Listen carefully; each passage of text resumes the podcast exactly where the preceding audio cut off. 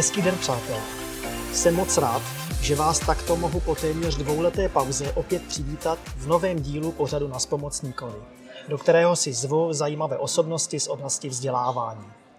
Dnešním dílem otevíráme druhou sérii těchto setkání a proto, když jsem uvažoval nad tím, s kým ji odstartovat, nenapadl mě nikdo lepší než můj dnešní host. Učitelka, lektorka, moderátorka, autorka článků o vzdělávání nejen na Spomocníkovi, odbornice na čtenářskou a další gramotnosti a především ta, která se nebojí zkoušet nové přístupy ve vzdělávání, velmi často se zapojením technologií. Paní Ludmila Kovaříková. Ahoj, Lidko. Ahoj, Jardo. Nechybí v tom výčtu o tobě ještě něco? Mně přijde, že jsem určitě něco nezmínil, o čem bych měl vědět a naši posluchači také. Já myslím, že eh, to, co bych chtěla ráda říct na hlas, tak to určitě o mě víš, eh, takže čtenářka. Vášnivá čtenářka. Super. Ehm, na svých stránkách ludmilakováriková.cz o sobě píšeš. Jsem především učitelka. Přemýšlím, jak učit, jak učit přemýšlet, jak učit přemýšlet o čtení a digitálních technologiích. Didaktika pro mě není jen přesně nalinkovaný prostor, ale příležitost najít vhodnou cestu pro každého. I pro mě samotnou. Čtení a digitální technologie jsou této cesty součástí. Mě to strašně zaujalo a hrozně se mi to líbí a uh, jak moc ty technologie jsou součástí té tvé cesty? Momentálně zabírají velkou část mého života a já myslím, že o tom všem si budeme povídat v tom podcastu. Budeme. Ehm, první jsem o tobě zmínil, že jsi učitelka. A to byl záměr, protože tam směřuje moje první otázka. Když se řekne učitelka, jaká první myšlenka tě napadne? Nejdříve úplně mě napadne slovo tvůrce, protože vytvořit hodinu to pro mě znamená si skládat skládačku z různých věcí, z různých metod, z různých postupů, z různého učiva, z formativního hodnocení, přemýšlet o, nadaných žácích, o těch slabších žácích, o zapojení asistentky. Prostě je to spousta, spousta drobných dílků, které když učitel poskládá, tak eh, a my odcházíme z té hodiny nadšení potom, že se ty děti něco naučily. Tak je to prostě nádhera. A místo toho, abychom byli unavení, tak eh, jsme nabití energií a rádi bychom pokračovali v tom učení dál. Zní to jako poměrně náročná věc. Těch, těch aktivit tam bylo spousta. Mm-hmm. Dokáže to vůbec jeden učitel zvládnout? Uh, to máš pravdu. Nedokáže, nedokáže, ale aspoň ten dobrý pocit nám z toho uh, zůstává. Jedna z věcí, která mě právě napadla tady u té otázky, je slovo multifunkční. Protože my najednou musíme zvládat uh, na několika úrovních vlastně tu hodinu. Musíme sledovat jak ty nadané, tak ty slabší. Prostě z vícero úhlů pohledu a všechno tohle dohromady z nás dělá supermany. Skvělý. Tak uh, slyšíte, přátelé, že být učitelem a učitelkou není úplně snadné a, a uh, musíme na to často myslet. V roce 2021, zhruba přibližně před rokem, jsme společně uváděli pořad EduBití na Clubhouse. Jak na to vzpomínáš? Nechybí ti tato setkání a odnesla jsi z této zkušenosti něco? Bylo to velmi zajímavé, musím říct. Naučila jsem se improvizovat.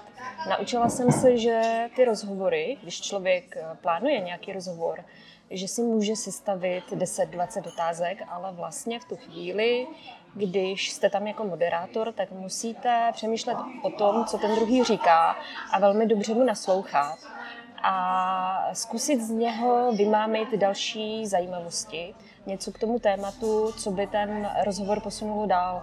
Prostě ty rozhovory nespočívají pouze v tom, že máme seznám a teď si pojďme odpovědět, ale mm, člověk se musí naučit naslouchat tomu druhému člověku. Mně to teda chybí, ta setkání. Na druhou stranu máme toho poměrně hodně ale je to určitý adrenalin, ten živý to rozhodně, přenos. To rozhodně, a, ale myslím si zase na druhou stranu, že se člověk musí posunout dál, že se něco naučil a že ty rozhovory nebo ty diskuze mezi učiteli zase pokračují na jiných platformách, určitě třeba na Facebooku, a, takže v područí si to vzala na starost třeba Pavlína Loňková nebo někdo další a my zase můžeme pokračovat v jiných aktivitách. Mm, super. Jaké vzdělávací trendy v současnosti sleduješ? Figurují v nich technologie? A pokud ano, jaké a proč? Eh, velkou měrou jsou to právě digitální technologie, protože a v současnosti hodně mluvíme o tom, jak se eh, v budoucnu změní RVP, rámcový vzdělávací program. V mém případě to neznamená jenom vyškrtat učivo z češtiny, co nebudu učit, ale jakým způsobem budu rozvíjet digitální kompetence dětí. A tam mě trápí spousta věcí a snažím se je změnit. Protože učitelé, přestože zvládli perfektně distanční výuku, nebo většina z nich, tak si stále myslí, že použít digitální technologie ve výuce znamená použít třeba interaktivní tabuly, nebo procvičovat vedlejší věty na umíme to, nebo spustit Kahoot. Ale vlastně nám půjde o něco mnohem složitějšího. U toho Kahootu oni mají pocit, že je to baví, takže aktivizují ty žáky, ale my můžeme zároveň s tím třeba vyvozovat učivo v tom Kahootu, vytvořit to prostě jako celou lekci pro ty děti i s tím opakováním, nebo naopak můžeme si všímat, jaké mají výsledky na základě toho postavit další hodinu. Ale ve skutečnosti ti žáci při tom Kahootu až tak příliš s digitálními technologiemi nepracují. A, a nám spíš půjde v budoucnu o to, abychom je naučili základním digitálním kompetencí v těch jednotlivých předmětech. A to znamená dívat se na češtinu trošku jinýma očima. Prostě jak, jakým způsobem se změní naše čtenářství, jakým způsobem se změní naše psaní nebo pisatelství, jakým způsobem se mění komunikace. A spousta češtinářů má pocit, že ty změny jsou špatné. Že nepíšeme háčky, čárky, interpunkci, že komunikujeme špatně, nespisovně, a, ale ono to ve skutečnosti úplně tak to není. A ten pohled změnit bude to velmi, velmi těžké. A celé to nebude o tom, že budeme procvičovat vedlejší věty nebo druhy přísudku na kahutu, ale spíš o tom, jestli umíme psát na weby, na blogy, na sociální sítě jestli umíme ověřovat informace. O tom se hodně mluví, ale vlastně těch lekcí je strašně, strašně málo na to, aby se to ty děti v těch jednotlivých předmětech naučily. Takže čím se zabývám? Zabývám se tím, aby ostatní lidé pochopili, že musíme naprosto změnit svůj pohled na technologie i na výuku češtiny. Hmm. A vlastně ještě dodám, abych to zkomplikovala, tak uh, musíme vlastně změnit i ten přístup k jazyku, k češtině, protože uh, nemůžeme už učit to, co jsme učili před 30 lety, ale zkusit uh, učit komunikační cestou. Hmm. Já, co říkáš, přemýšlím o tom sám, že mně se také mnohem lépe píše, když víc čtu. Mm-hmm. A že když možná budeme o tom přemýšlet, o tom čtení tak, že vlastně aktivně něco budeme psát, co by si jiní mohli přečíst, že nás to může posouvat a ta technologie je opravdu jenom tím nástrojem, ano, jak to říkáš, a někdy opravdu může být ten problém, že tu technologii používáme jenom příliš povrchně, uh-huh. Ale nevidíme tu hloubku, která zatím je, uh-huh. a ten přesah. Určitě při tom povrchním, jak ty říkáš, použití kahutu, na tom není nic špatného, ale musíme si uvědomit, že technologie přece můžeme použít v mnohem složitější verzi, hmm. tak aby nám pomáhali v tom sebevývoji nebo seberozvoji. Dnes se hodně skloňuje digitální well-being. Jak o něm přemýšlíš ty? Co pro tebe znamená? Hmm. Tak uh, asi, tebe to asi nepřekvapí. Ty sám sebe považuješ za digitálního minimalistu. A já jsem takový digitální maximalista. Všechny ty značky a připomínky mám věčně zapnuté a mám pocit, že všechno potřebuji vyřešit i hned, protože jakmile na ten e-mail neodepíšu hned, tak neustále mi to vězí v hlavě a já mám pocit, že jsem něco neudělala. Takže já řeším ty připomínky a e-maily okamžitě, na rozdíl od toho, co se doporučuje, tím asi nejsem příliš dobrým vzorem. A i když eh, bych mohla ten iPad nebo mobil odložit, tak já ho vlastně používám i ve chvílích odpočinku. Jako čtečku, jako podklad pro filmy, jako cvičení, mm. prostě cokoliv, eh, co bych mohla řešit i jiným způsobem.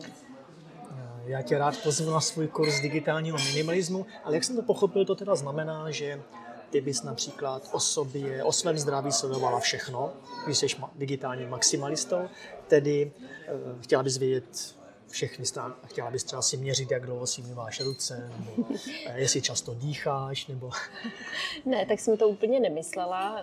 Ne všechno takhle úplně maximálně sleduju, ale spíš tak, že ty digitální technologie prostě používám v každém okamžiku svého života, kromě spánku. Já se na to ptám i z toho důvodu, jak je vlastně digitální well důležitý, jestli je to to, čemu bychom se v těch školách měli věnovat, myslet na své zdraví a technologie a jestli je nepoužíváme příliš, anebo jsou důležitější věci?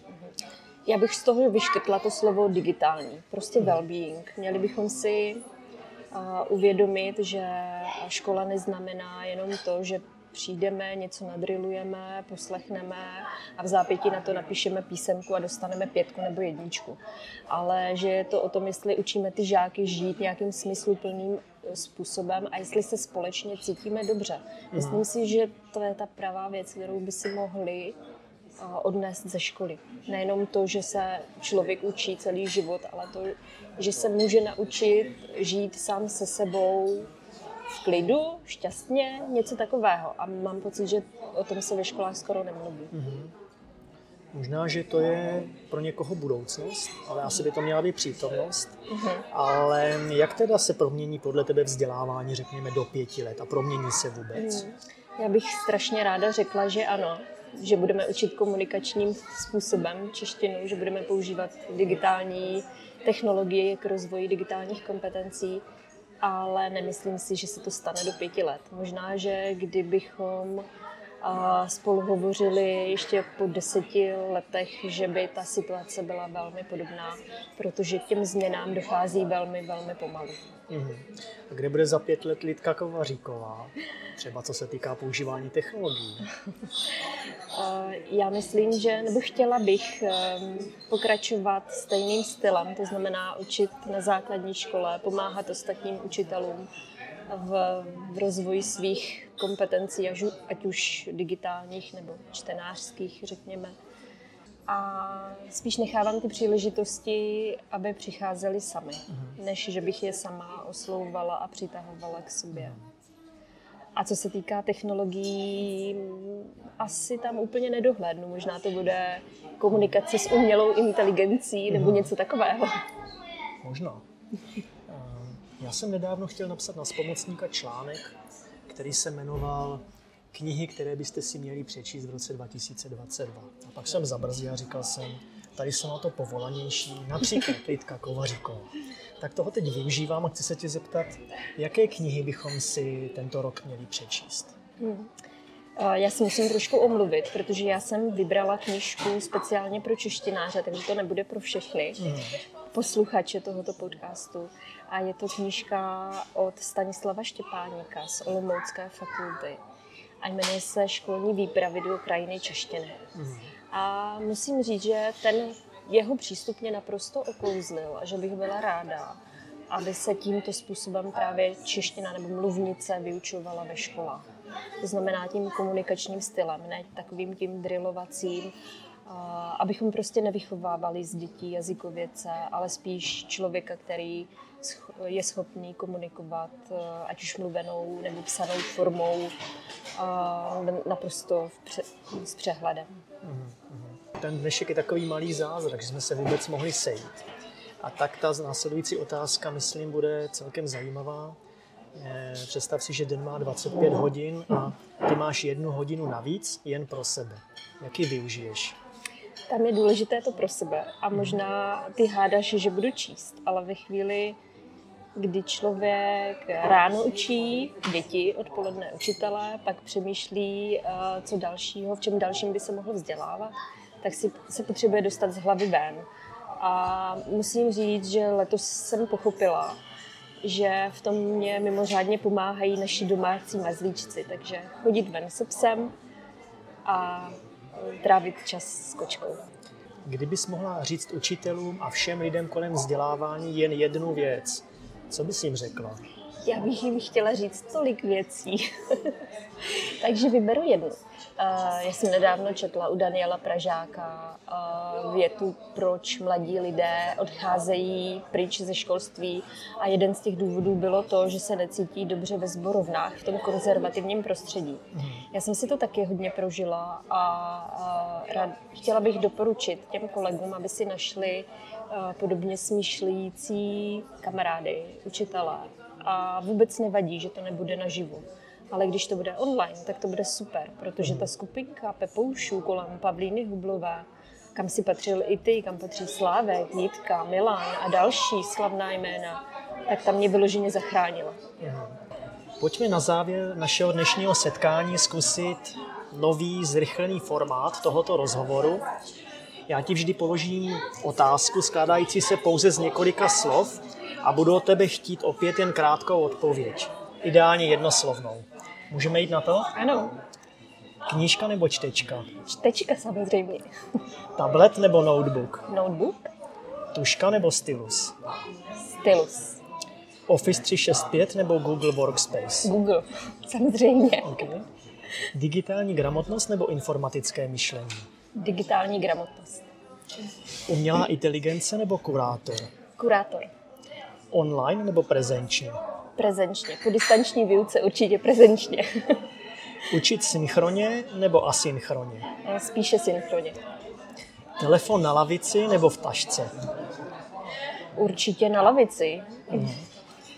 Kamery žáku zapnuté nebo vypnuté? O, klidně vypnuté. Já ji mám zapnutou. Okay. Spomocník ano nebo ne? Určitě. To si nesmíte nechat ujít. Lidko, moc děkuji, že jsi udělala čas a přišla. Já děkuji za pozvání. Dnes byla mým hostem na spomocníkovi paní Ludmila Kovaříková.